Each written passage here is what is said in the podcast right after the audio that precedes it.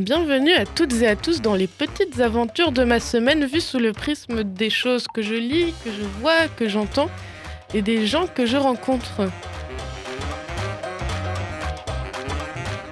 Commençons par ce vendredi. Je vois un peu partout dans Strasbourg les affiches de la nouvelle exposition du CEAC, Centre européen d'action artistique contemporaine de Strasbourg plus précisément. Pour la faire courte, faut savoir qu'anciennement c'était un lieu destiné à la commercialisation d'objets ménagers qui a aujourd'hui été reconverti en centre d'art. Et donc l'expo tourne autour de cette reconversion à base de dérision et de travail sur l'objet ménager, ce qui peut être franchement très drôle, voire intéressant. Vendredi soir, reprenons. J'arrive devant le centre. Une foule énorme se presse en attendant l'ouverture. Je peine même à trouver un endroit où garer mon vélo. Au passage, je discute un peu avec les gens sur le pourquoi de leur venue. J'en ai entendu parler à l'école, je suis à la IR, la Haute École des Arts du Rhin, et du coup, on n'avait pas grand chose à faire de toute façon. Et puis, voir une expo, c'est toujours ça. Et comme l'a si bien dit Lola, en effet, on n'a rien de mieux à faire.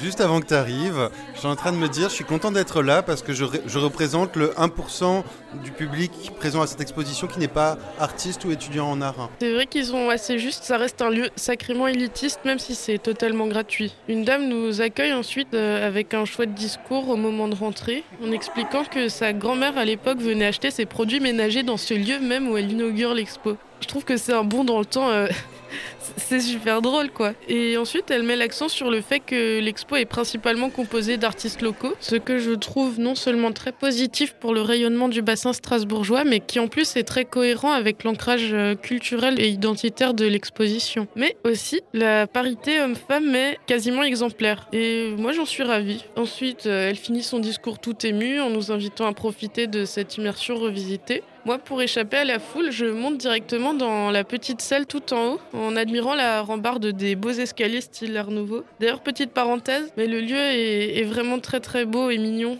Je, vous invite à aller voir rien que pour le lieu. J'arrive à la reconstitution d'une expo annexe, Tanji de son nom. C'est présenté à Séoul par l'artiste euh, Joseph Kiffer. Donc c'est une toute petite salle euh, sous le toit, l'ambiance est super familiale. Un peu comme si le temps il, genre, il s'arrêtait un petit peu.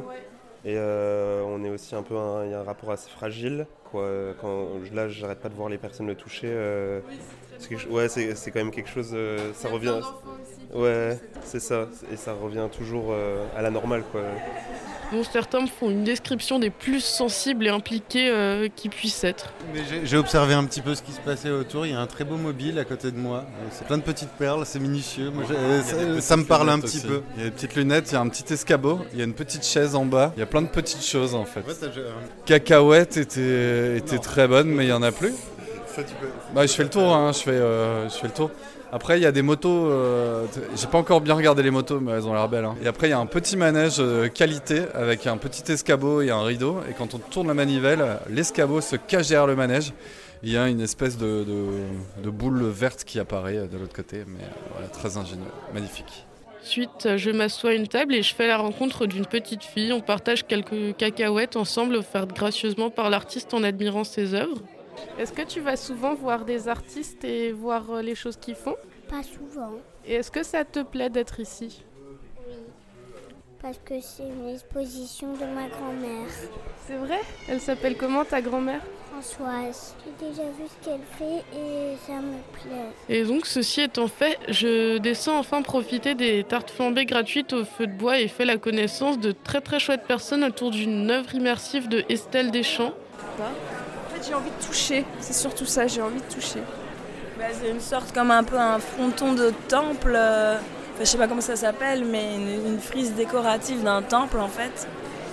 Voilà, fait avec euh, des matériaux euh, bah, de, de bâtiments, d'utilisation de bâtiments. Première vue, en arrivant, je disais à Fred, j'ai l'impression d'être au Népal. Et en effet, j'étais assez d'accord avec elle sur le sacré de l'œuvre présentée. À l'étage, ensuite, se trouve une exposition sur les ballets. Je trouve ça encore une fois super drôle. J'ai jamais vu d'expo sur les ballets. Et euh, une dame me parle de sa passion pour les motifs répétitifs devant des ballets disposés en forme de mandala. Mais ça m'attire euh, les, les, patterns. J'aime beaucoup la répétition. Et euh, c'est vrai que c'était assez sympa à voir, d'autant plus que j'ai rarement vu autant de ballets en une fois dans ma vie. Après, je descends et de mon côté, bah, je m'attarde beaucoup sur les poteries de la marque Friedman exposées dans l'entrée. Faut savoir que j'ai une passion pour les petits objets du quotidien. C'est l'idée de pièces uniques en céramique où on voit les traces de doigts, les moulures imparfaites. Et c'est super cocasse, quoi. Il n'y a rien de plus à dire. Mais bon, ça reste un peu trop cher pour que je puisse les retrouver dans ma cuisine.